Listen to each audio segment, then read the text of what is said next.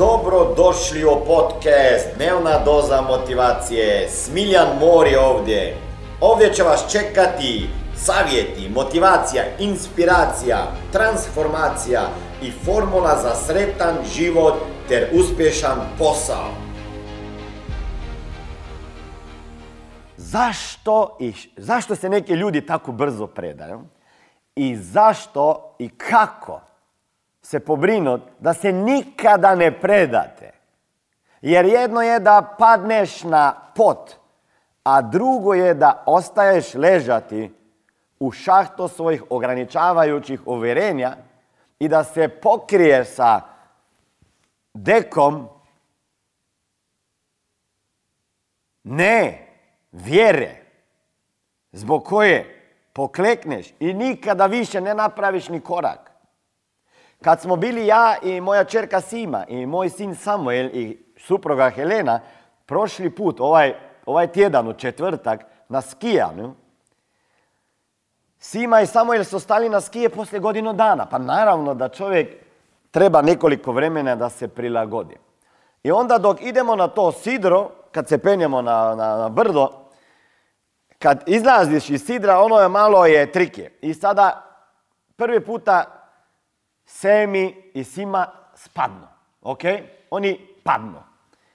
I kad dok padnu, oni se skupljaju da, da stanu na noge i kaže Sima i Samuel isto, jer ja ih uvijek ovako program, programiram.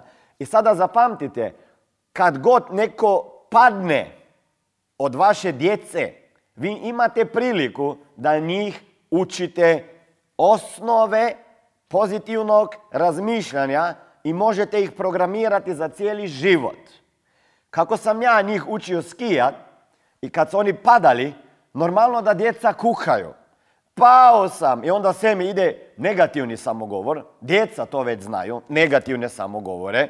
I mi znamo i taj negativni samogovor je puno jači nego pozitivni. Jer ljudski mozak je napravljen, ožičen negativno jer smo morali razmišljati primarno negativno da smo preživjeli među svim dinozaurima.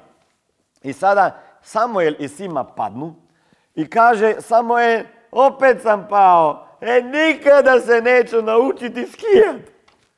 E, rekao sine, sada, ovako, padanje je sastavni dio učenja skijanja. Ne možeš naučiti skijat ako ne padaš. I tata je padao i još danas pada, a to ne znači da ne zna skijat i da ne može naučiti skijat.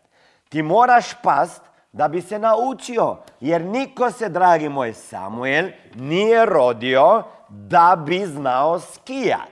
Ok? I kako znaš skijat? Tako da što više padaš i onda što manje padaš. Isto si ima. Joj, pala sam. Sima, bitno je jesi se pokupila, jesi ustala, jesi. Uvijek je bitno da jedan put više ustaješ nego padneš. E, i sada kada ja to njima već u druge, treće godine programiram, isto njima kažem, pa kako bi bilo ako, znaš koliko puta si pala dok si se naučila hodat? Pa ne bi na vas dvoje nikada hodali ako bi ja vama rekao, e, stvarno, nikad se nećete naučiti hodat. Leži na podo i puzi po četiri noga, po rukama i nogama, ok? I sada mi idemo na to sidro, oni padnu, padnu i dok se skupljaju, oba dvoje kažu, dobro, pali smo, ali smo se ustali, jel tako tata? Eko, bravo, sine i čerka, tako se to kaže. Ok, dragi moji, e, sada je za pitanje za vas. Ako to važi za djecu, zašto ne bi važilo za tebe? To, to je isto kao za hodanjem. Najprije puno padaš, i onda i kad si stariji i naučio hodat, nekad padneš. I kad, nauči, kad učiš skijat, padaš. Kad učiš vozi biciklu, padaš. Zašto bi to bilo drugčije sa drugim područjima života? Kad učiš zaraditi više para, padaš. Kad učiš retoriku, javno nastupanje, padaš. Kad se učiš raditi sa, baratati sa parama, padaš. Kad nađeš, kad tražiš ljubav i padaš i nađeš drugo i padaš i možda nađeš ne znam koju. Ok? To je sastavni dio života, dragi moji. Ok? Pričamo o tome kako se nikada ne predate. Evo, ja imam jednu dobru mantru, mantru što se tiče ovo, ove predaje, koje sam učio najprije Simo koja je došla na svijet prije sina Samuela. I to zbog toga jer, sam imao, jer imamo sa suprugom stvarno, stvarno jednu dobru lekciju u životu, a ja uvijek ovako gledam. Šta god se mi desi u životu, e, šta, šta god se mi desi u životu, ja se uvijek pitam koja je ovo lekcija što ja moram naučiti? Zašto ću ja zbog ovoga što se mi dešava, iako je loše, postati bolji čovjek, tata, lider, biznismen? Ili kako ja mogu zbog ovog izazova i problema postati bolji čovjek, bolja osobnost, bolji lider, bolji prodavač, bolji menadžer, zavisi šta se mi događa. Ako se mi događa nešto loše, loše u biznisu, onda kažem kako bi ja mogao iz ovoga izvući nešto što bi mene učinilo boljim poduzetnikom, produktivnijim poduzetnikom, boljim liderom, boljim menadžerom, e, više produktivnim i tako dalje. Ako se mi nešto desi na osobnom području, kao što se desilo nama sa suprugom, neki već znate koji ste gledali video e, o Simi i mom sinu Samuelo, imamo e, priču jer mi smo se deset godina, deset godina smo se trudili da bi dobili dijete. Ok? Znači deset godina radili na tome. Najprije ono prirodnim putem, kako se i to radi, ok? I onda nije išlo. Onda išli kod doktora i pa to je trajalo pola godine, godinu i pol, dvije, dok oni nisu pronašli da mi nećemo prirodnim putem imati dijete, jer fiziološko nije, nije bilo moguće. I sada treba na taj e, postupak, e, kak se kaže, umetnije uplodnje, umjetne u oplodnje, ok? Ovo će vama promijeniti život. Jer znam da među vama, ili ste muškarci ili žene, ima bar jedan na tri koji ne može sada u ovom trenutku dobiti dijete. Ne možete zatrudniti, ok? Jer znam da postojite. I muškarci i žene ili parovi. I prvo što znate i morate znati, to nije problem jednog od partnera. Ona ne može zatrudniti. Ja ne mogu jer ne, imam sjemena pre, prepolaka. Nije to njezin ili njegov problem, to je zajednički vaš problem, izazov. Kad su mene uvijek pitali, Smiljane, a ko od vas dvoje ne može imati dijete? Ja sam rekao, mi ne možemo prirodnim putem još imati dijete ok? A ne Helena i ne ja, ok? Nego nas dvoje. Ok, znači onda kad smo išli na, na, na puf, umetnju plodnju, jedno za drugom, prvu godinu, pa drugo, pa treći, pa peti put, uvijek ta energija, ja, sad će biti, sad će biti, pa sve te injekcije koje i hormone koje je Helena trebala stavljati u tijelo i tako dalje. I ono, nada se, pozitivno razmišljaš, vizualiziraš, meditiraš, svašta radiš. Samo da ne laješ u luno, razumiješ? I onda ideš na ta postupak umjetno plodne i ništa. I padaš, i padaš, i plaćeš, i, i, i misliš odustat i neću više probavati. Zašto ne možemo imati dijete? Možda nešto smo učinili i počinješ kriviti sam sebe. Počinješ kriviti doktore, počinješ kriviti one koje mogu imati dijete. Onda te još kolege izazivaju, kaže ja mogu ti pomoć. Oni misliju da su, da su smiješni, ali nisu jer to boli. Znaš, kad mi kolega dođe poslije sedme godine IVF postupka umjetne oplodne, kaže i ne ide da bi imali dijete. A, hoćeš pomoć? Pa najrađe bi ga, razumete? E, i ono, osam godina, znači devet godina smo se trudili i ono skoro odustali. Ali nismo, ja sam rekao skoro smo odustali. I ono, jedan dan ležimo u krevetu i kažemo, znaš šta, ajmo prestati sa tim umjetnim oplodnjama. Ako ne možemo prirodnim putem imati dijete, ni ovako, ajmo usvojiti dijete. Zašto bi taj ego htio imat, evo, tvoje dijete, da kažeš moj DNA. I ono, kažem, ajmo ići u postupak e, usvojenja.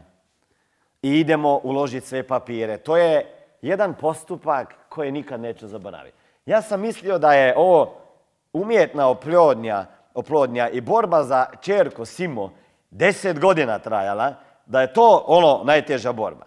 Ono, usvojiti dijete iz strane države, iz Rusije, skupljati sve papire, otići na sve preglede kod psihijatra, psihologa, e, po četiri sata, četiri puta tamo sjediti, e, na socijalni, socijalno službo, e, onda sve te papire, u strah, otići u Rusiju, sjesti tamo ono komunističku zgradu u Rusiji, vodete u neki dječji vrtić tamo gdje su djeca nezbrinuta i tako dalje. Ne znaš šta ćeš dobiti. Čista lutrija, čista lutrija. Ali oni ljudi koji ste gledali moj video, E, može, možete, možete pogledati, mislim da čak na YouTube ili na Facebooku o Simi i Samuelu, on cijelu priču možete tamo vidjeti. E, I dok smo bili u procesu osvajanja djeteta, mi smo još jednom probali IVF postupak. Rekli, ajmo probati još jedan put. I šta je onda bilo, ne znam, nemam pojma.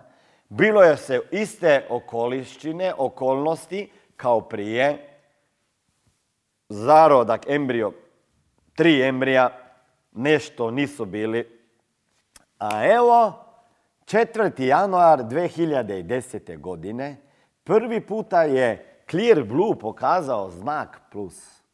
Onda su bile borbe, skoro smo izgubili e, e, plot, Simu, tada u trećem mjesecu, a 10.9. se rodila najdraža čerka na svijetu. Sima. Koliko je to bilo plakanja. I tada sam naučio nešto. Da se nikada, nikada se ne predajte. I od tada dalje, svaku noć, sam čerke, dok nije došao Samuel, onda i njemu, pričao jednu te istu rečenicu, kroz priču. Nikada, nikada i nikada se ne predaj. Ako vjeruješ, ako se nadaš, ako imaš snove i ako ustraješ i nikad se ne predaš, sve je moguće. To Sima i Samuel znaju na pamet. Ako imaš vjeru, ako se nadaš, ako ustraješ i ako se moliš i nikad se ne predaš, sve je moguće. I to sam njima pričao uvijek kroz priču o pepeljugi. Ok? I ono, danas Sima i Samuel znaju to poslovicu na pamet. Ili taj, to mantro. Sada ne znam da li oni znaju šta to znači, ali nekog dana će oni razumjeti šta sam ja njima pričao dok su bili djeca. Možda će biti stari 45 ili nešto godina. Možda će biti stari 30 i nešto. Možda će past na poslu, u životu, ne znam. I onda će se sjetiti, isto ko vi danas. Se sjećate, moj tata je govorio, moja mama uvijek rekla, moj deda je rekao, ovaj čovjek je rekao, on će se sjetiti. Tata je uvijek govorio, nikada se ne predaj. I sve je moguće, ako imaš nadu, vjeru, ustraješ i nikad se ne predaš i moliš čak, je sve moguće. Ako imaš želju, snove i ciljeve, sve je moguće. Evo, jučer sam rekao jednu dobru poslovicu, baš se je ono e, uhvatila Davido. E, uvijek postoji mogućnost za bolju budućnost. Jel tako, dragi moji? E, ono, i ono kad smo dobili Simo poslije deset godina IVF postupaka, onda smo godinu i pol čekali što se tiče usvojenja i kasnije opet išli u postupak usvojenja. Trajalo je oko šest mjeseci da smo skupili sve to dokumentaciju, da smo slali sve te papire, sve prevode, ovakva škatla je bila, kutija. I, i ono prvi puta vidimo e, Samuela, e, bio star 15 mjeseci e, u Rusiji. Kad smo ga prvi puta vidjeli, mi smo se zaljubili u njega, to je bio perfect match. Ako gledate video gdje pričamo njemu, vidjet ćete da ko da, je, ko da sam ga ja radio imam dvoje djece, ni jedno nisam ja uradio. to je šala, mora se znati nasmijat. Jednog su uradili doktor, jedno je neko drugi, a oni su svi moji. Ok? I ono, peti mjesec njega vidimo, onda počnu ti papiri i sud i sve i trajalo je tamo do septembra mjeseca da smo sve papire sredili u Rusiji na sudo. Od mjeseca maja, petog mjeseca pa do septembra, on je bio u Rusiji. Mi smo bili kod kuće, ja nisam mogao izdržati, puno puta sam odlazio kod njega sam čak, jer supruga bila sa Helenom koja je još tada bila mala. I svaki dan sam ga imao prilike vidjeti samo sat, dva.